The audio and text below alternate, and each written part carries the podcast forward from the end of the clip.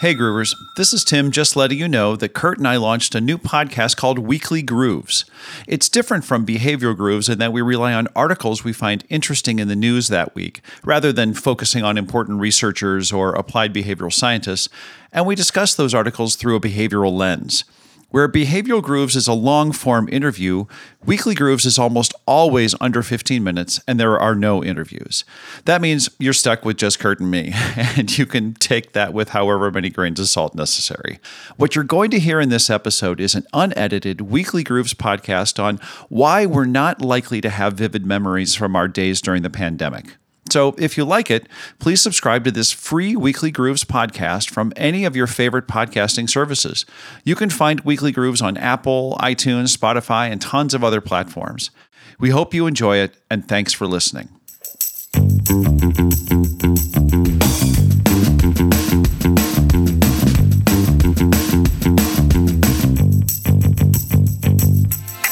Welcome to Weekly Grooves. My name is Tim Houlihan. And I'm Kurt Nelson. Each week, Weekly Grooves picks a current news topic and explores it through a behavioral science lens. We dig in to help you understand the psychology behind the headline. The specific topic may be current, but the insights are timeless. I like that. I, I like that a lot. That's great. Who wrote that? Yeah, you did. Which okay. might be why you like it. maybe, maybe it is. Okay, Tim. So, what is the topic that we're going to be grooving on for this week?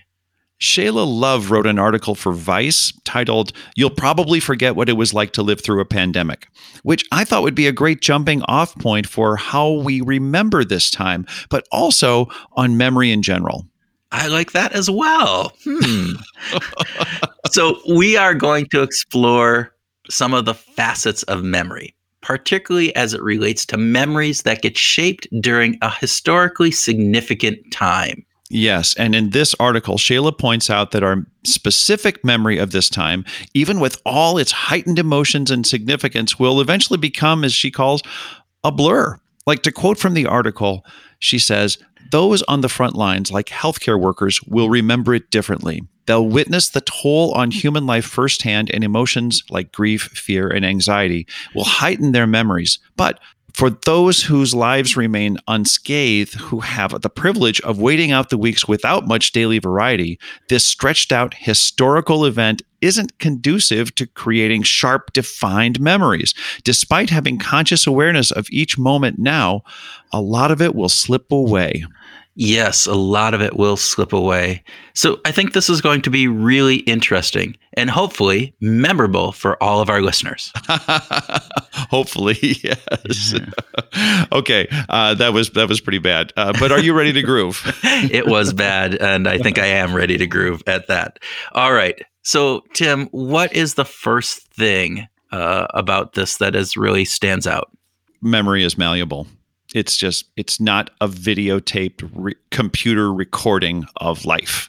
It is uh, a malleable changing thing. And cognitive psychologist ulric neisser really did a great job of exploring this with the challenger explosion right he was able to do this fabulous experiment where two days after the challenger exploded he went in and recorded their experiences and had them say, What do you remember? just two days later, and then came back to them two years later and asked them to re- recount their specific memories. And then he could compare the two. But most importantly, for, for me, the most important part of this experiment was how confident are you in your in your memory? And guess what? People didn't do very well. No, on average, they scored less than three on a scale of seven in their memory, and a quarter of them even scored zero. So yeah. they couldn't remember a lot of things about their everyday life, right? What was going on, who they were with, what was, uh, you know, the where they were, various different things when this happened, and yet they were really confident about their answers. They were, yeah, I remember exactly because it was really vivid in their mind. But that's because, as you said, vi- uh, our memory isn't a video recording, it is really this thing that gets reconstructed all of the time. Yeah. Yeah. Plus, we're not very good at remembering just mundane things right? It's much easier for us to remember novelty, vividness sticks out. You know, this is these are important things that trial lawyers have figured out you know years ago right that when they're when they're doing a trial it's important to have vividness in their descriptions so that things stick otherwise. The mundane facts the numbers the times the you know uh, these kind of things really just add to the mundane and not to vividness. Yeah and the and the quarantine uh, the, the life that we're living through for the vast majority of us right now is pretty mundane there's not mm. a lot of variety. There's not a lot of really vivid things that stand out, maybe some feelings and other pieces, but your day to day activities are pretty mundane. So they're probably going to not last the test of time from a memory perspective. Now, there's another aspect of this, which is in order for a memory to actually be a memory, it needs to be encoded in our brain and mm-hmm. and so to your point it needs to stick out we need to actually pay attention to it we need to notice it in order to be encoded in short term and then into long term memory yeah. so I, you know i know i watched a bunch of tv shows last week um, which at the point were actually encoded into my short-term memory, but obviously they did not pay have enough to be encoded into my long-term memory or not really vividly, and so they're hard to remember. Having what what did you eat for lunch two months ago on a specific day. Most people can't remember that because it's too mundane. No, tuna um, salad. I can tell you it was tuna salad. It, tuna salad. Now, yeah. if it was a special occasion, if it was going out and, and being with uh, a long friend who you haven't seen in years and you go and meet lunch, you can maybe remember that because it's right. connected to uh, right. a more vivid, powerful, emotive element. Um, one other piece that I think is really important in this is that we reconstruct our memory from bits and pieces and we fill in those holes. So, for instance, going back to the memory with that long lost friend of a lunch, right? And you remember that memory, and maybe you remember what you ate, but you don't remember uh, what you ate as a plate of food you know floating in in midair you have to put that into a context right and so you right. may not actually remember the table but you have this idea of what a restaurant table looks like so that plate of food gets put on a potentially a, a table that may not be the real table that was there the silverware that you use might not be the actual silverware, but a representation of that silverware because you have to fill in those holes right. with something. And then that becomes your memory. And over time, which I think one of the things that you really think about memory is that you're not remembering the actual event, you're remembering the memory of that actual event. Yeah, which I think is just fascinating that that's the way that our memory works. That's the actual neuroscience that that drives and supports memory at, at all is not the remembering of the of the initial event. It is just this recalculation of the last time that we remembered it.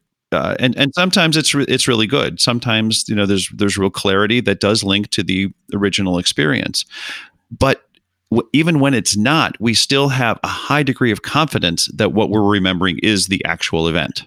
Yeah, and and again, remember when I I talked about you know we remember bits and pieces and then we fill in, and so if you're remembering a memory, and maybe you filled in a piece around the table in that example I used before, maybe when you remember that memory, what you're actually remembering now is the table.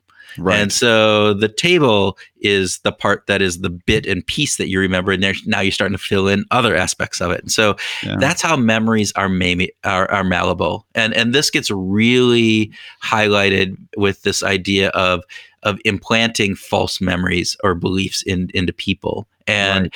there's some really cool research on that, and it's it's easier to do than most people think. So Julie Shaw, uh, researcher and psychologist, uh, and they published a study on false memories back in 2015, and they reported that about 70% of the volunteers that they had could made could be made to recall false memories of having committed a crime as preteens. Now yeah. they got these people's parents to work with them, but still you can implant some false memories by just you know having the way that you you talk about memory and different pieces of it. So we know that memory is very very malleable malleable so much that we can actually get ourselves or other people to think that they committed a crime when in fact they have not. Right right. Uh, you know another important thing that we should talk about is how the power of emotions shape what we remember yeah, and I think that's a big piece from this article as well as others, right? Powerful emotions, I'm quoting from the article, powerful emotions, both happy and sad, influence whether we remember something or not. This means each individual has specific and unique emotional instances that stand out. Yeah. Well, that also means that that the emotions can actually distort the the the memory, right? That they because we're not going to remember every every detail. And I and I uh, Daniela Schiller did some great work uh, at Mount Sinai in New York City uh, on this. But um, when she was talking about, you know, if you see someone holding a gun, you'll remember the gun in exquisite detail, but you might not have any idea what color the building was, or what you were wearing, or what anyone else was wearing. There's a whole bunch of things that we're just going to leave out. Right. That emotion tends to um, really focus us in on certain things. And so, again, yeah. in this time of pandemic, if you're on the front line, you'll probably have some really vivid memories of patients and what's going on and some of the, the, the highly stressful or highly joyful, maybe when a patient recovers and they get to go home or whatever that would be.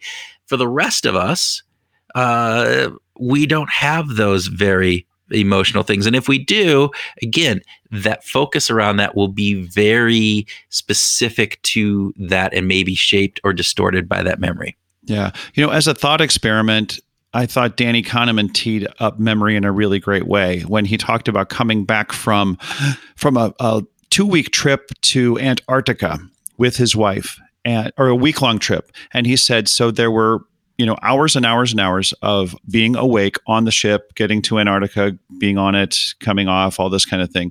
And he said he said if i were to try to tell you everything that i remember from that week long trip i might be able to talk for an hour or two hours maybe. Yeah. But, but that's a very small condensation of the, of the total trip. If you could remember everything then you would probably talk for seven days oh my gosh, yeah, it would be a, a, a, second by second reiteration of everything you've gone through, but that's not how memory works.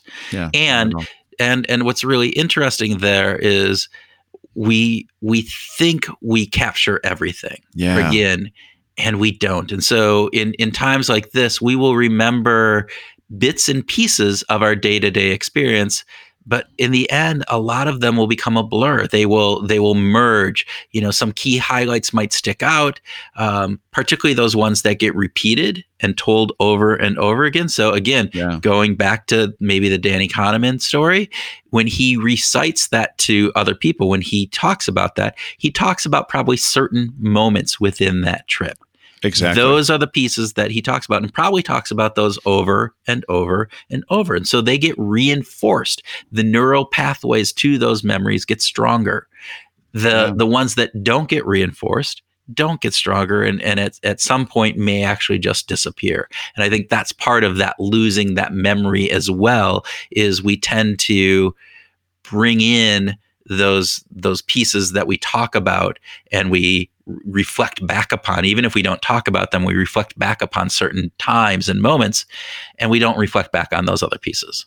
Okay kurt so if we want to remember what it was like during the crisis what should we do to improve our memory at this time well, first we need to determine if if we want to remember anything about this or not, right? okay, I mean, fair enough. I mean, I'm I'm being a little bit facetious, but there's a there's a really part about this. There's an evolutionary defense mechanism for why we don't remember everything, and particularly some of the negative elements of of our lives we we discount those in our memory pretty pretty well so so pick out what you want to remember and then different things about that one way that you can help in that memory is to write a day in a daily journal right record oh, yeah. these moments write down what happened after the challenger exploded and and have that I remember living through that. I have a memory of it. Do is it real or not real? I have no idea. I think it is.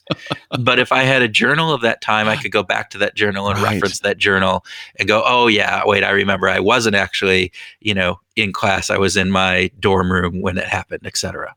Mm-hmm. You you could take pictures you could actually just take pictures uh, as a memory. It's a great to, great to have that visual cue, uh, which brings in a lot of context. Doesn't fill in the whole story, but it actually fills in some of the context for you. Right. I mean, think about if you took a picture of that uh, with your friend eating that dinner or that lunch, right?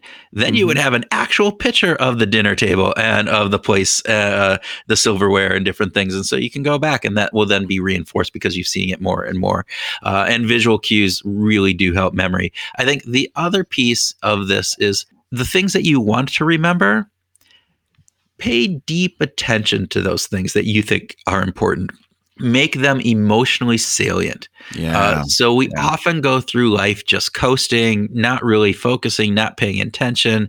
So, but if you really focus and concentrate on things, I think that's important. And I'll, I'll refer to the story. So, my wife Erin and I, when we got married, right, a big highly emotional celebration, all of these things. And again, I can remember a lot because we have pictures of that time and other things, but there's a moment that sticks out. And it's this moment where Erin and I just stood off to the side and we we both said, you know, just visualize this in our head. Now, I know I can't visualize things very good in my head because I have aphantasia, but that's a whole separate side.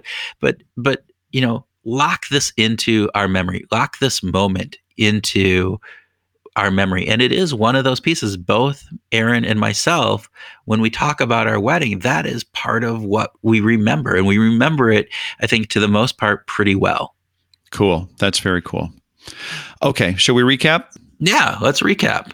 Okay, so we're not good at remembering. And although we're living through these unprecedented times that in five or 10 years, much of this is just going to be a blur. So, research from other historical moments from the Holocaust to the Challenger explosion, 9 11, they all confirm that we will just not remember as much as we think we should about this time.